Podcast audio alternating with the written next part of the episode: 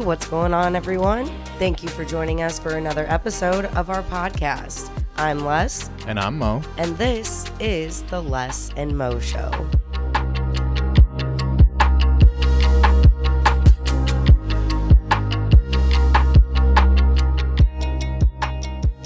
Hey guys, welcome back to another episode. Thank you for joining us, and we hope that you are all doing well out there. We wanted to remind you guys that we are doing a giveaway right now, and you can find the details for that on our social media platforms. So definitely check that out and get involved because we're giving away a cool prize package to two different listeners. Heck yeah, we're we're back. Yes. Episode number two, season two. By the way, I want to really quickly apologize because I think we had an issue with our last few episodes on Apple, Amazon, and Google. Yeah. they were not playing for some reason, but that is all good now. So if you are listening on that platform, you should be able to listen to our new episodes. Plus side to that, also, if you weren't able to listen on those platforms and you've been waiting to, now you can binge a few of them. Right. So Yeah. at least you got that. Today we'll be covering two different murder for hire cases. Both cases have a crazy twist that I did not expect. So let's just go ahead and jump into our first story. Mark and Dr. Teresa Sievers lived in Bonita Springs, Florida with their two daughters and seemed to have the perfect life. Many friends and family would describe the couple as very supportive towards each other. Teresa's occupation as a holistic doctor allowed her to start her own practice, and her husband Mark would end up becoming the business manager. The clinic was a success, and many people in their community would come in to see Teresa as a patient.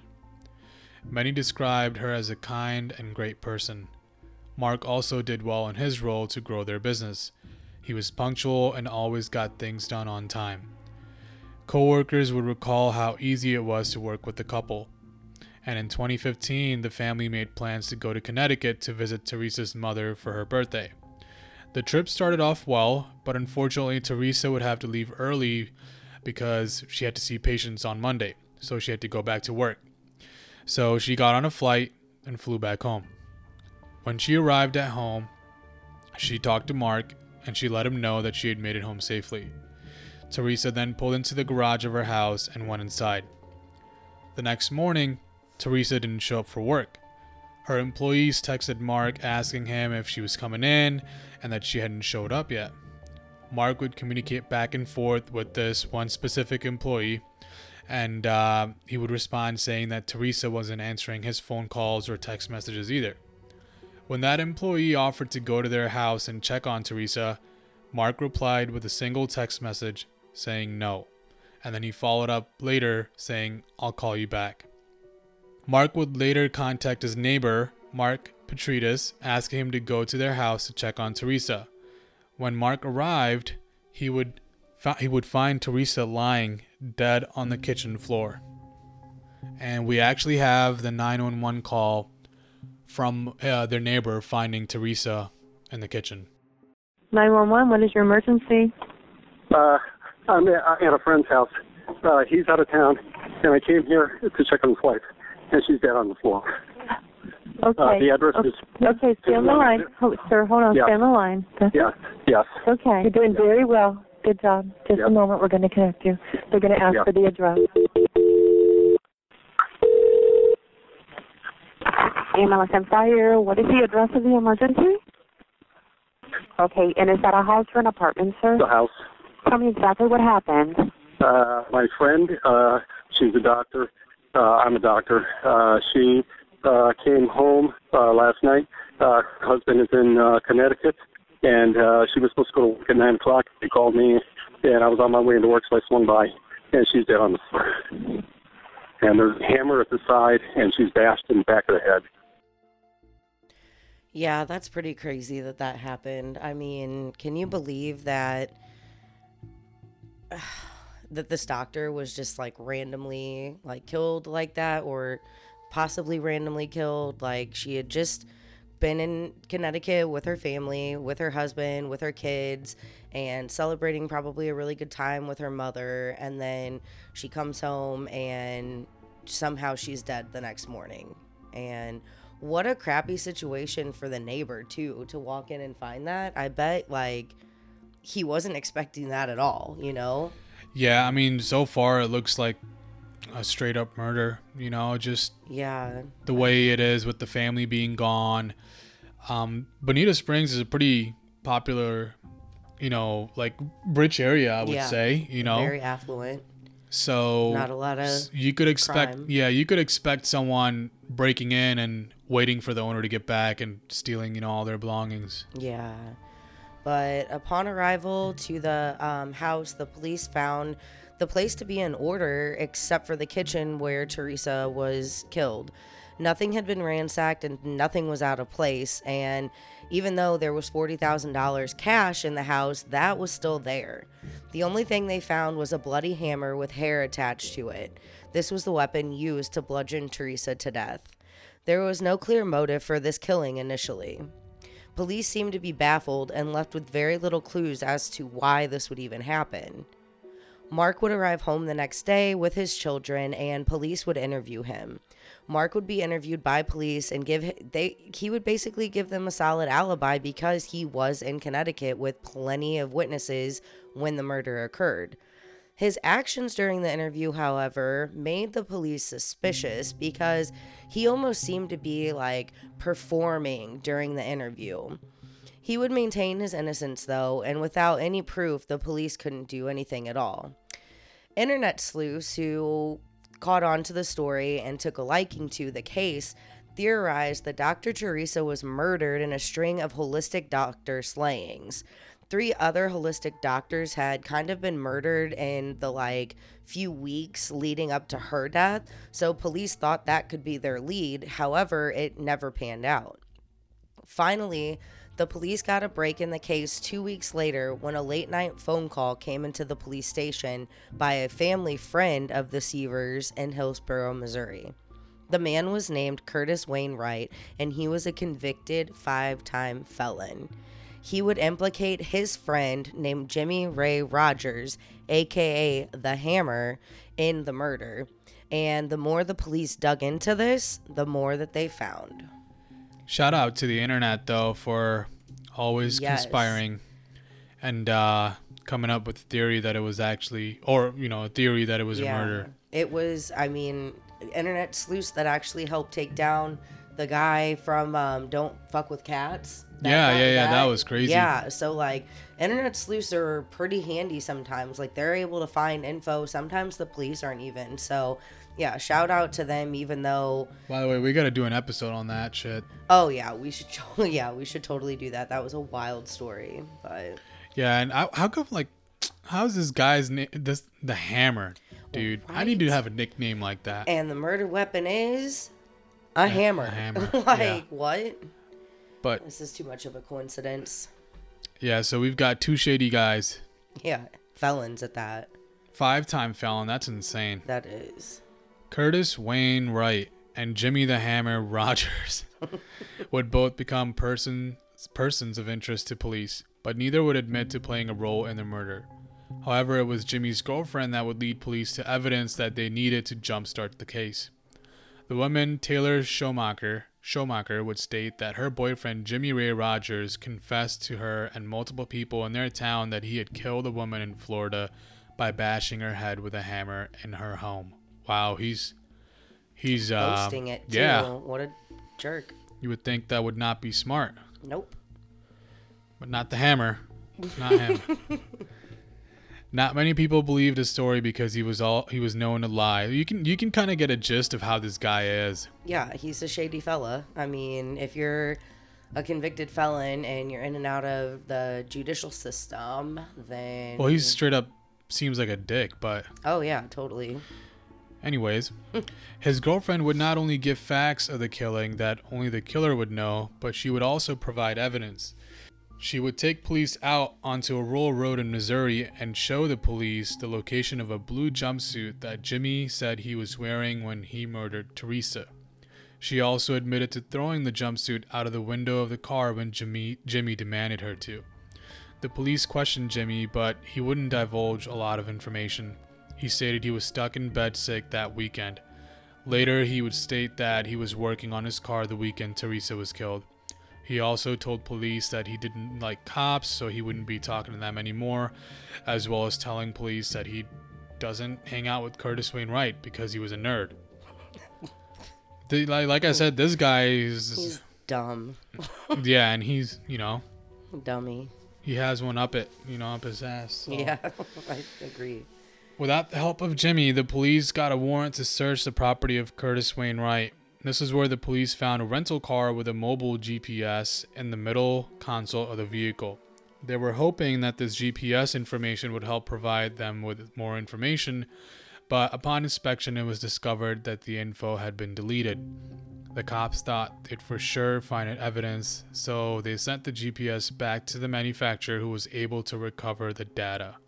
After hundreds of hours, they were able to give the police the break they needed. Wow. So this is getting this is getting interesting. They have these two perps that you know, they have his jumpsuit, Jimmy's jumpsuit. They're probably in the middle of DNA testing it and they've got Curtis Wayne Wright who's like, "Look, like it was Jimmy. I know it was Jimmy." It's kind of ironic that the police had a hunch that they would find something on this GPS system. Well, it's. This guy is also not the brightest, right? I mean, he's Neither going around town bragging that he killed this woman, and then on top of that, his girlfriend completely sells him out. Well, wouldn't you? I mean, she's kind of an accomplice. Like, if she knows Yeah, everything I mean, I would- say anything. I would do the same thing, but yeah, I mean, just like You would sell me out? I I'm don't just know. kidding. I I would hope you would do the right thing. but yeah, this is just, I mean, turning into something very interesting and not I- clean. Yeah, no kidding. But Well, they they left. They didn't return the rent, rental car. What are you What are you doing with the rental car? no, you? it wasn't. Okay, so they they had re- they that was a rental car that he had for a certain amount of time, but it wasn't the rental car like with a built-in GPS system. It was like one of those little mobile Garmin GPSs Yeah. that can go into different cars. But um yeah, so they get this GPS system back from the manufacturer and in fact, there was a route discovered that went from Curtis's house to Jimmy's house, then all the way south to the Sievers residence in Florida, totally disproving their statements that they weren't in Florida at the time of the murder. The GPS coordinates would also lead the police to a Walmart in Bonita Springs where Jimmy and Curtis were both caught on camera buying super suspicious items such as uh, um, lockpicking sets, cleaning items, and even garbage bags. So they were captured on camera at nearby gas stations as well in the same area. The police had their killers and the evidence finally, but the investigation would continue on since there was no clear motive in the case. Curtis Wayne Wright would change that and shock the count the community of Bonita Springs even more when he would tell police that he had information but he wanted a deal. Wright wanted to plead guilty to second degree murder for an exchange of 25 years to life.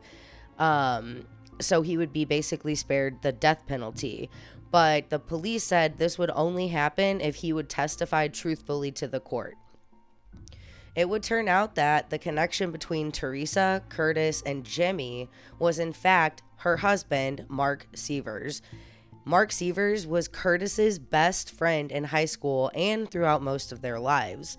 Curtis and Mark were such good friends that Mark attended his wedding just months before. He stated that this is when Mark made the plan to kill Teresa in a murder for hire scheme. Police would bring Mark in for questioning for a second time, and this is when they knew they had their guy. Mark's behavior in the interrogation room was bizarre and seemed to be staged. In the footage, Mark would have like breathing issues and act like he was going to slam his fists on the table, and he would even act like he was going to shove the table into the wall, which I found funny because on that interview footage, when he acts like he's going to shove the table into the wall, it's already in a corner, so it wouldn't go anywhere, like, anyways. But the other thing um, that he was doing is he would like act out and like walk through the room and he would be like, Oh, I know you're going to get the man responsible for this and do all these like weird things. But there was even points in the videos where he would look up at the camera and then start doing more bizarre things. Like he knew he, was was, acting. being watched. Yeah, he was just acting for the camera. And really quickly, Mm-hmm. just to throw it in there, Mark and his friend Curtis, they eerily looked like twins. Yeah, there's They look so like the same guy. Yes, it's crazy, absolutely crazy how much they look alike. But um, police would start to question Mark, and um, they would ask him if he and his wife were having like marital issues or anything like that. And Mark said they weren't, but the police knew that they were having marital and financial issues. He was adamant about helping the police during this round of questioning, but a week later, he would stop completely. Yeah, I, I don't like this guy at all. I mean, just Nope. like the way he's acting during the inter- interrogation is just sketch. I mean, you're not acting like a grieving husband at all, bro. Like, what are you doing? you're acting like you're trying to save yourself. Yeah, it's like it's like a narcissist, you know. But Yeah, I mean, mm. so far every everyone involved in the case did not act and like like they didn't take care of this. uh, They didn't do a good job. It wasn't a clean job, and they messed up. So, and that's good because they're about to they're about to go downtown. about to go down. Yeah. The trial for Jimmy Rodgers would start not too long after Mark refused to communicate with the police. Jimmy was on trial for murdering Teresa, and it was up to the jury to decide if they believed the testimony of Curtis Wayne Wright. It wouldn't take the jury members long to find Jimmy Rodgers guilty of murder in the second degree. He was sentenced to 25 years in prison. Since he made a, a deal prior to the trials, Curtis Wayne Wright would also receive 25 years per his plea agreement. Now it was time to go after the man behind the plan, Mark Sievers. Curtis Wayne Wright was the only one who helped Mark make this plan happen, so he didn't hold back while testifying against him in court. The story Curtis gave was that Mark had asked him about doing this two months earlier at Curtis's wedding in Missouri. Like, what the hell? Yeah, so this is pre-planned for sure. At a wedding though? Like, yeah, bro, I'm hell are getting you talking about? I'm getting married, dude. Hey, uh, before I walk down the aisle, can we like get this plan together to like kill my wife, bro? Like absolutely crazy. ridiculous. Mark suggested that his wife should be shot outside of her practice, and when Curtis asked about other people getting shot in the crossfire, Mark replied stating that anyone else was just collateral damage and it would just help to keep the suspicion off of him. What a friggin' narcissistic piece of crap. What the hell, bro? The police put heavy surveillance on Mark, and he seemed to not be leaving his house. The police knew they had their man, but were afraid to force entry into the home to apprehend him.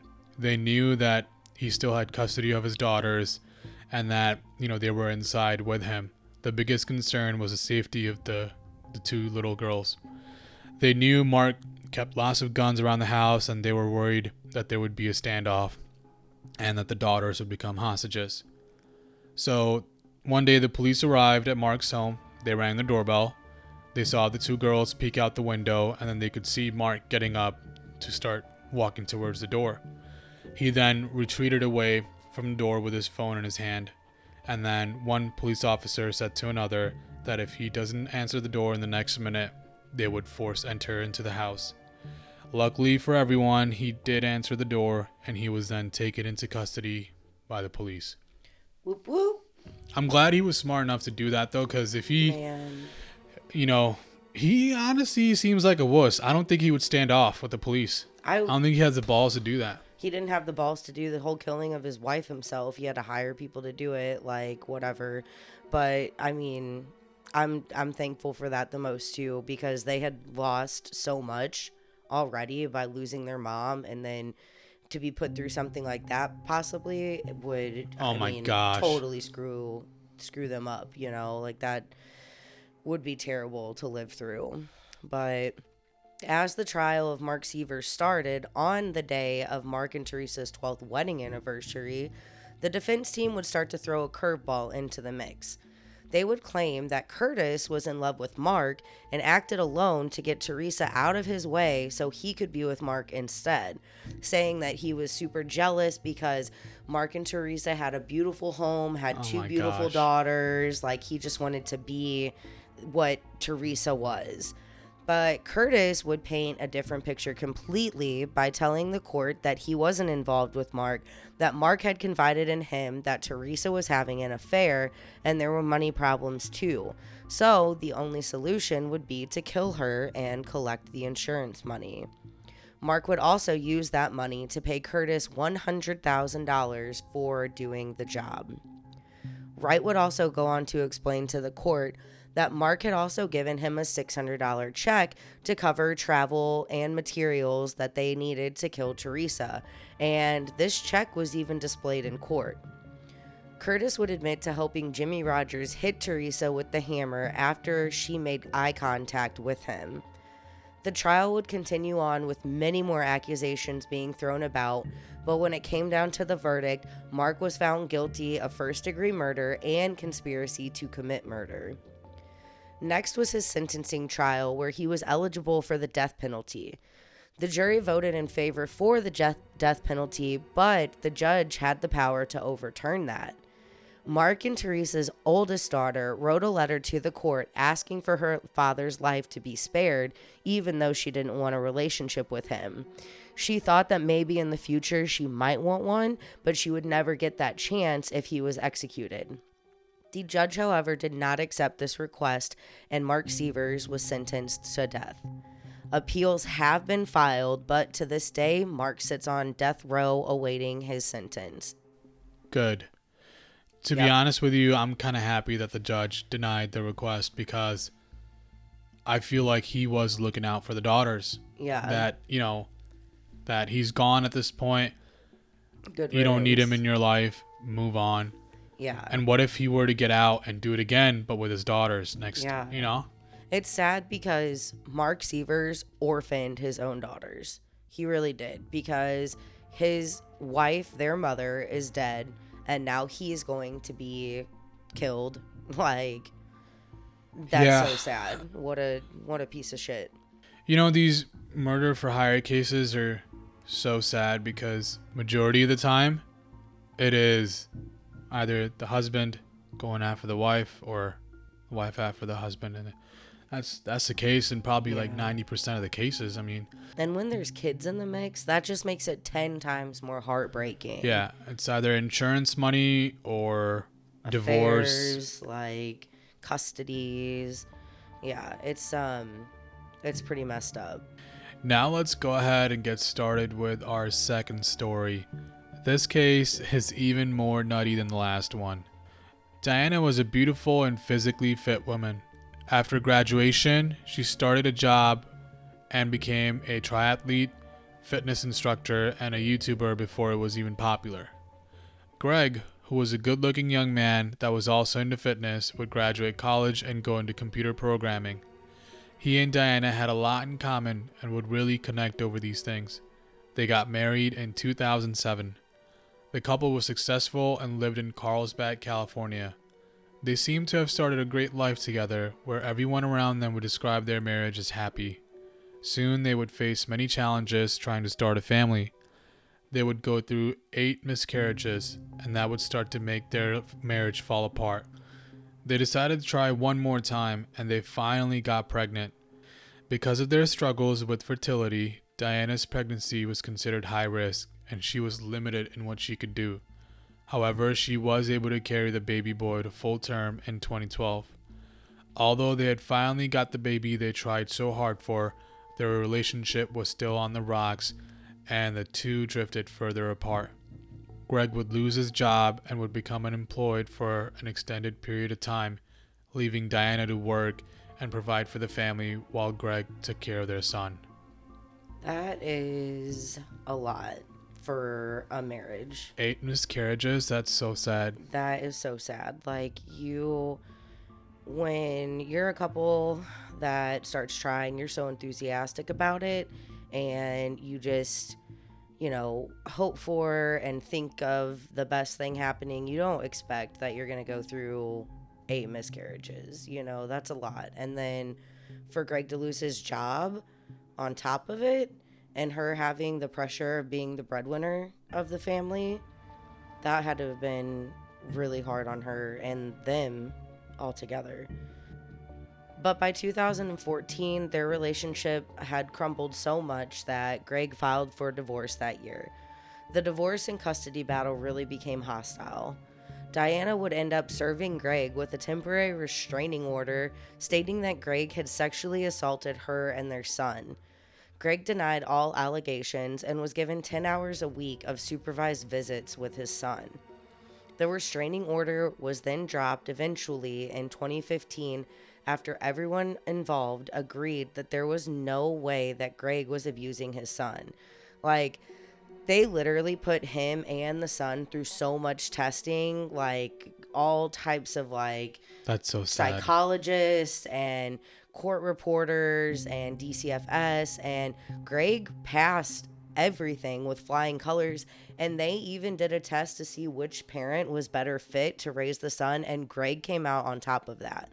So Greg was finally awarded 50 50 custody of his son, and Diana was not happy about this. She would also have to pay Greg $100 in child support each month. Which is nothing. Nothing, of $100? course, Especially in California. Well, like, what? let, me, let me rephrase that. But, you know, yes, someone in living in Carlsbad, yeah, her being well off, yeah, $100 a month in child support, like, come on. yeah, that's nothing. But soon after this arrangement was made through the courts, Greg would get a call one night around 10:30 p.m. from an unknown number. He answered, and the anonymous caller claimed to be a private investigator.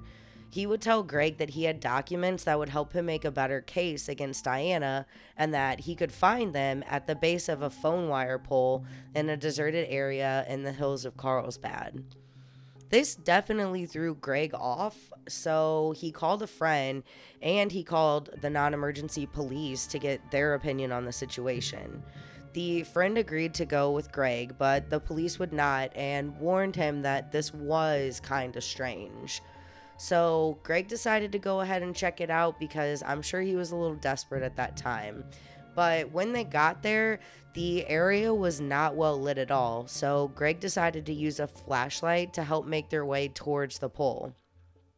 The only thing that they found at the base of the pole was an Angry Birds towel. So, sensing that they were kind of in danger, Greg used his flashlight to kind of canvass the area. And when his flashlight scanned this like bushy area, he saw a man laying down in the dirt with a sniper pointed at them. Greg yelled gun, and he and his friend sprinted towards the vehicle. Seven shots rang out, and one hit Greg in the side of his back, barely missing his heart. He was able to get to the vehicle with his friend, and his friend drove them to safety and called 911. He reported that his friend had been shot and he was bleeding very heavily. The police and ambulance would arrive shortly after, and police searched the area thinking, you know, there's got to be an active shooter on the loose, but no one was found in the area. They didn't even find shell casings from the bullets. They would, however, find a towel that was covered in human fecal matter. What the fuck? They found a towel With- covered in shit. A poo towel. like, what the hell, guys?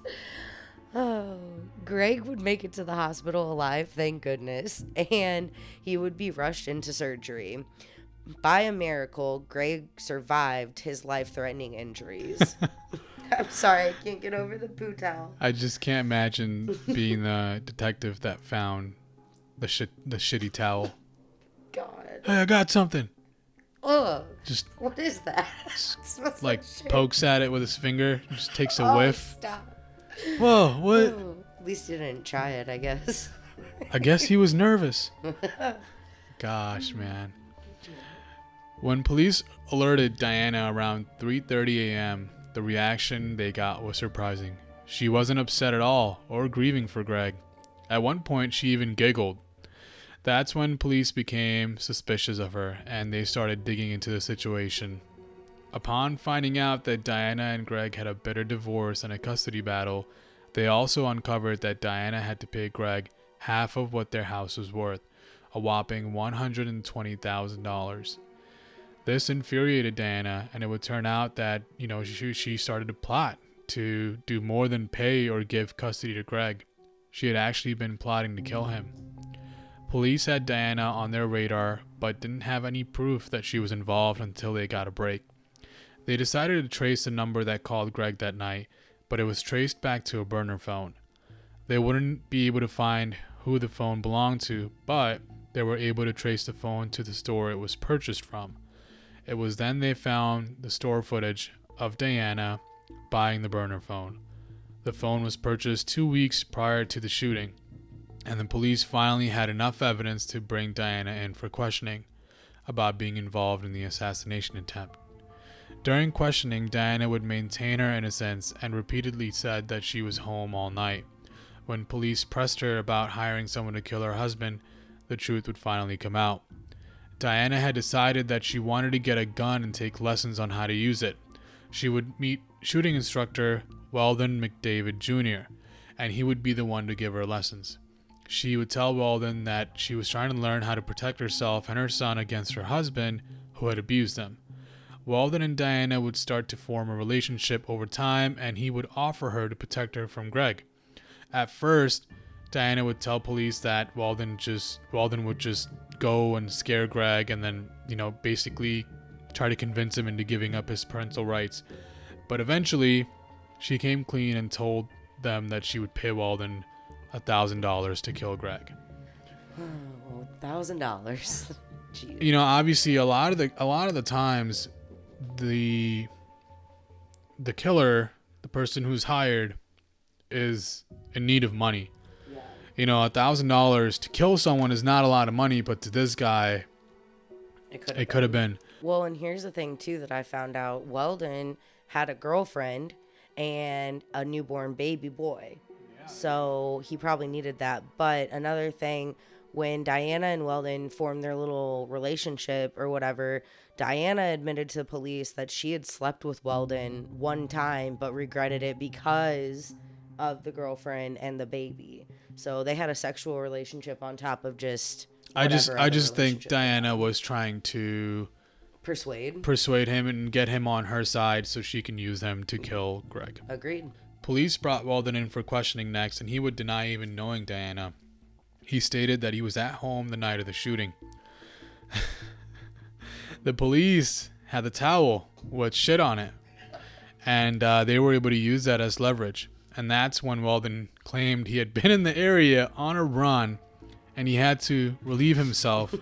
so he did and used a towel to clean up. But he left it there and wasn't in the area that night. Oh my goodness. I don't know how many of you guys go out for a run and uh, need to take a shit, but I'm definitely not carrying a towel with me to wipe my shit with. You know? Yeah, I. Nope. I've never had that experience before. I don't, I don't understand. Hmm. so the towel actually happened to match a set that Diana had at her house. And the police knew he was lying, so they used that as evidence against him to get a warrant to search his home. There, they would find the gun used in the assassination attempt. Weldon would then confess and corroborate Diana's story, and they were both arrested. The two would go through a very cut and dry trial with plenty of evidence against them and would be found guilty. Diana would be found guilty for conspiracy to murder and would be sentenced to 26 years to life in prison. The look she made when she heard the verdict was of pure shock, and she thought she was going to get away. While the jury read the verdict for Walden, Diana appeared to pass out in her seat, but upon examination by the doctors, it was proven that she was faking it. The verdict was the same for Weldon, and he was sentenced to 50 years to life for the attempted murder of Greg Mulvihill. Wow. The poo towel. The damning evidence was a towel that had poop on it. Oh my god. Just just crouching, laying down in the bushes. So I didn't add this in here for like timing sake, but one thing I wanted to add was Weldon. He was a former Marine, and so one of his arguments in court was that, well, I'm a trained Marine, and Marines know to go for the center mass of someone if they're gonna kill them or the head. So if I wanted him dead, or if I was there to kill him, I would have killed him. He wouldn't be here today. So that's interesting. No, or he was a bad shot. Yeah, you missed. They bro. were they were running Yeah, and you missed, bro. they were moving And targets. They have they have your shit on the scene. Yeah. oh my god, I cannot get over it. Oh my god. Not He took Diana's talent. He used it. dude, you left you left it all. You put it all on the table. You whipped it out and you left it all there. all, all the shit's on the table. You put Diana and yourself at the scene of the crime yeah. And you had the murder weapon or the attempted murder weapon Yeah. at your house. There's no getting out, bro. These dummies like maintained their innocence the whole time and it was like, yeah, it just that's why I said, okay, it was just a cut and dry case because there was literally all the evidence against them. Like that gosh, what a what a freaking joke. What a crazy episode, man. These murder for hire cases, you know, don't do that shit. Talk it out. You well, know, and did we also put in there, you know, Mark lived, so Mark got to testify in this trial too? Like, so that was a uh, plot to kill that failed, you know, and then the other one, Greg lived. Sadly, yeah, she, Greg lived. Teresa passed, but yeah, man. If you're in a tough relationship I or just- going through tough times, go to counseling and get, straight up. you know, no joke though. I mean, just like, you know, get it together and do Don't it peace kill your spouse. do it peacefully and uh, let us know what you guys think about the two cases. I mean these cases are absolutely insane with the twist. Um, the hammer you know and Hammer the shit then towel. the shit towel. Yo i mean if you're gonna commit a crime don't don't shit where you're gonna commit the crime. That's what we learned today. Let us know what you guys think. Thank you once again for joining us for another episode. We love you. guys. We do love you. And again, just a reminder, we are still doing a giveaway. Um, check us out on Facebook and Instagram. We're going to be announcing the winners next week if we have a winner. but with that being said, the more you know, the, less you fear. So, tune in next week, right back here. Peace.